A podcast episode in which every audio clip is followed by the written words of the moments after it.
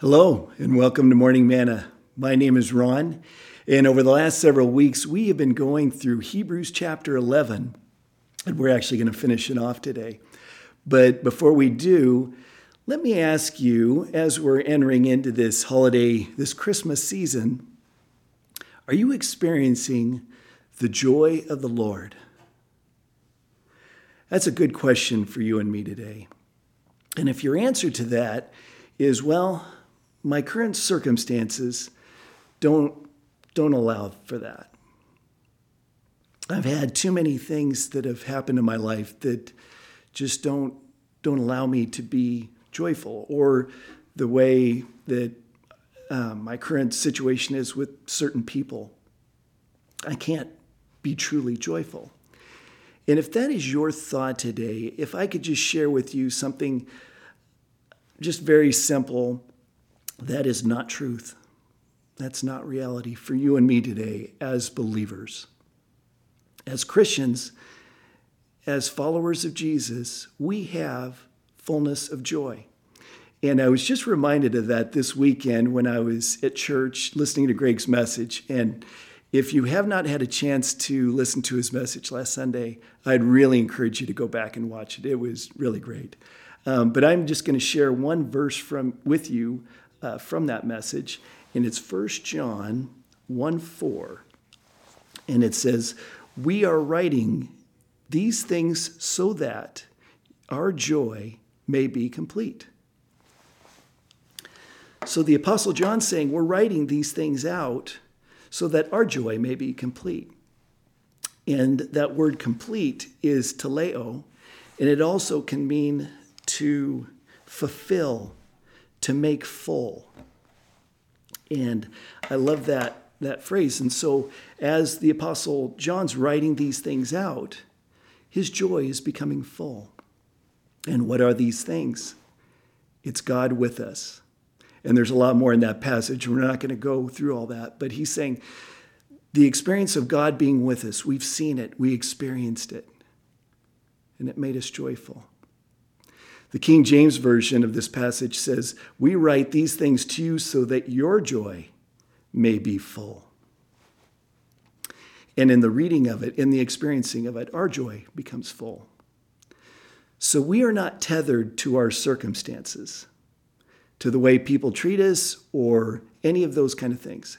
It's not our situation, it's the reality of what we have in the Lord that makes us joyful. So let's get into our passage today. But before we do, let's pray. Lord, we just thank you, Father, that you provide the fullness of joy.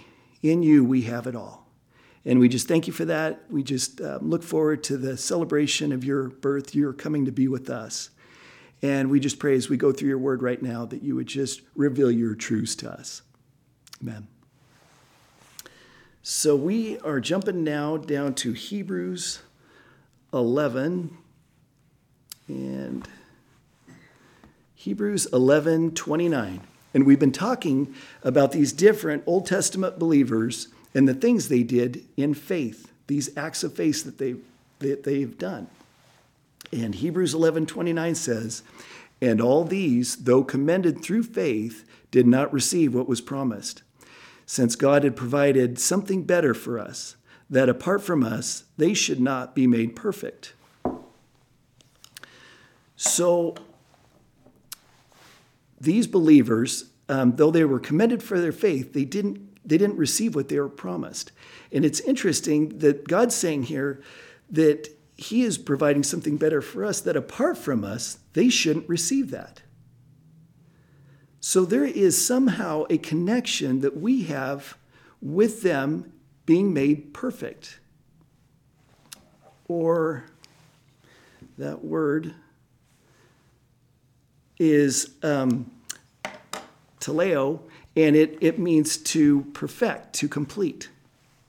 And um, that's an interesting uh, word, and I'm just now remembering that word I used earlier wasn't teleo, and so I, I uh, apologize for that. But this one translates to us, and it tells us that that's a perfecting process that they're going through, and somehow we're connected to them. I don't know how all that works fully, but it is in here. We're connected to them. and their testimonies are connected to us. Greg says it a lot, but what we do matters. And we want to keep our eyes on that. It's important what we do. Moving down to Hebrews 12:1. Therefore, since we are surrounded by so great a cloud of witnesses, let us also lay aside every weight and sin which clings so closely, and let us run with endurance the race that is set before us. So, here we're told that we're surrounded by this great cloud of witnesses. And when we, we think on them, and a lot of people speculate that this great cloud of witnesses and these, these and you know, it's talking about these Old Testament believers, but when we think on them, um, that they're actually looking down on us and kind of cheering us on. And I don't know that necessarily that's the case, but I do think that they provide a witness to us, that they're encouraging, their, their testimony encourages us. And it's interesting that when we're um, surrounded by them, thinking about them, we can lay aside that weight that so easily, and it says, clings to us. Sin's a natural, it's, it's trying to cling to us, but we can lay it aside when we're thinking, oh, yeah, I remember these Old Testament believers. And then we can also think of those cloud of witnesses that meant a lot to us. I know um, one personal um, member of that cloud of witnesses to me is my father. My dad, one of the things he would always say is there's always something to be thankful for. He said it a lot. And it was kind of a it was a testimony of his. And he was a thankful person. And he really got to live that out because in the latter part of his life, he was diagnosed with a disease called progressive supranuclear palsy. It was a really debilitating disease. It's a rare brain disorder, and it basically robs you of your motor functions. And in the last two years of his life, he was basically left bedridden. But he still maintained his faith. And it was awesome to watch him go through that. It was hard, to be sure. And some moments were very hard. But, but he maintained his testimony through it all. And it was, it was amazing to watch. And this Christmas Eve, will mark the 14th anniversary of when he went to be with the Lord. And it just so happens on that time, that's one of the very few times my family is all together. And we were actually able to be around him, praying with him as he passed away and went to be with the Lord, which is a powerful testimony to not only his kids, but also his grandchildren. Again, that's a powerful thing for you and me. That if we can maintain, if we can hang in there, our testimony can translate to future generations. We're going to move down there to Hebrews 12:2. It says, "Looking to Jesus, the founder and perfecter of our faith, who for the joy that was set before him endured the cross, despising the shame, and is seated at the right hand of the throne of God."